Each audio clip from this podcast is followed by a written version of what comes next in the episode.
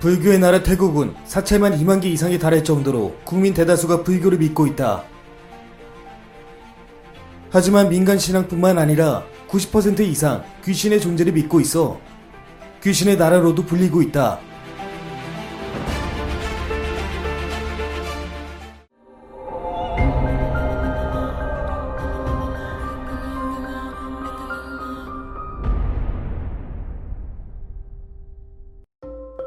최근 무당의 뜻을 품은 공포영화 랑종이 개봉하면서 태국의 민간 신앙과 귀신에 대한 관심이 많아지고 있다.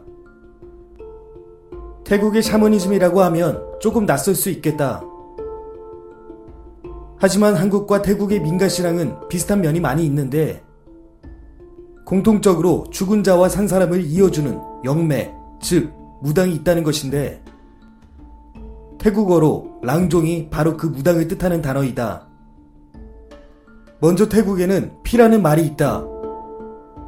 태국 민간신앙의 대표적인 개념으로 강이나 나무, 산 등에 살고 있는 자연의 정령, 죽은 자의 망녀, 조상신 등 넓게 내 일상생활과 관련된 모든 초자연적 존재들을 포함하는 신이며 보통 눈에 보이지 않는 귀신, 혼을 피라고 부른다. 먼저 우리나라를 대표하는 귀신이 처녀귀신, 총각귀신이라면 태국에는 피낭냠이라는 전통 원기가 존재한다.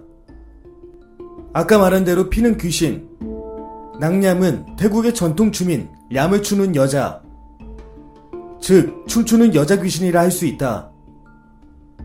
과거 낭냠은 가족이나 친구 등 사람을 만나거나 연애, 임신을 금기시했으며 심지어 편지, 전화까지 할 수 없었다고 한다.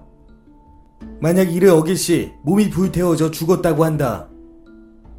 혹시 태국 전통 의상을 입고 춤을 추는 여인이 당신에게 다가온다면 그것은 피낭냠이 확실하다.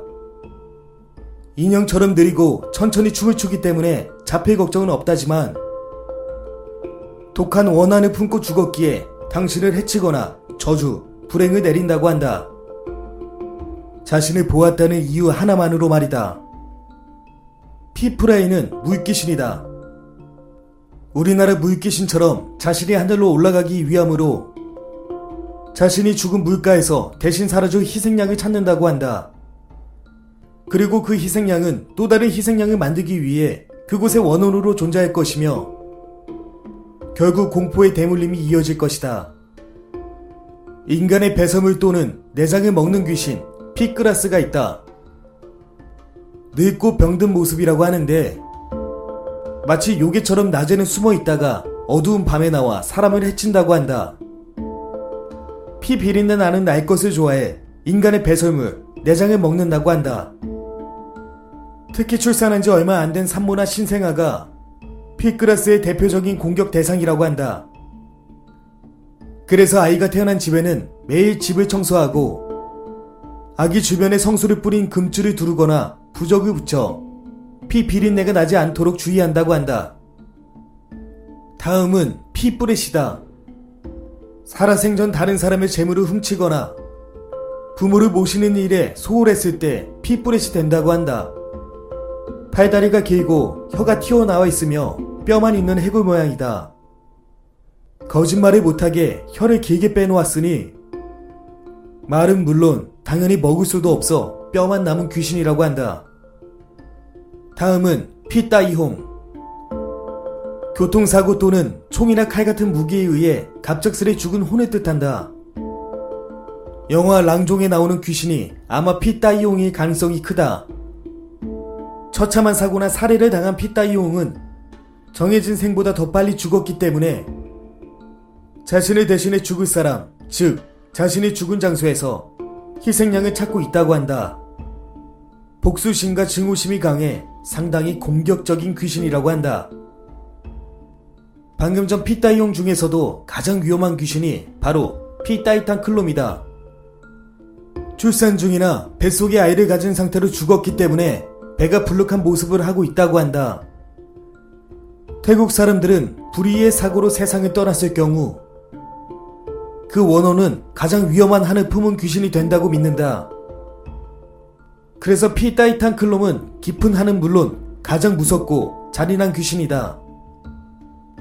자신을 대신할 희생양을 찾을 때까지 자신이 죽은 곳 주변을 계속 떠돈다고 한다. 또한 아이를 품고 있었기 때문에 사람과도 밀접한 관련이 있다고 믿는다. 피 따이탄 클롬의 송장을 태우고 나온 기름을 몸에 바르고 다니면 사랑이 이루어진다는 설이 있어 흑마술의 재료로 쓰인다고 한다.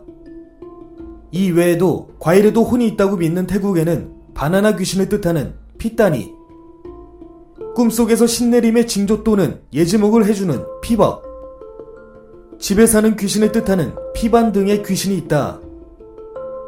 우리나라와 마찬가지로 태국의 피 종류는 너무나도 많다. 어느 장소에서 피가 되었는지 또 어떤 한을 품고 어느 모습을 하고 있었는지에 따라 정해진다고 한다.